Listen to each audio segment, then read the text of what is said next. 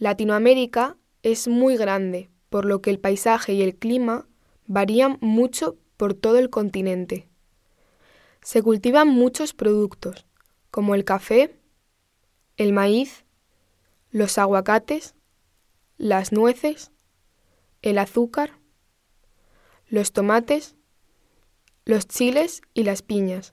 Además, se produce mucha soja.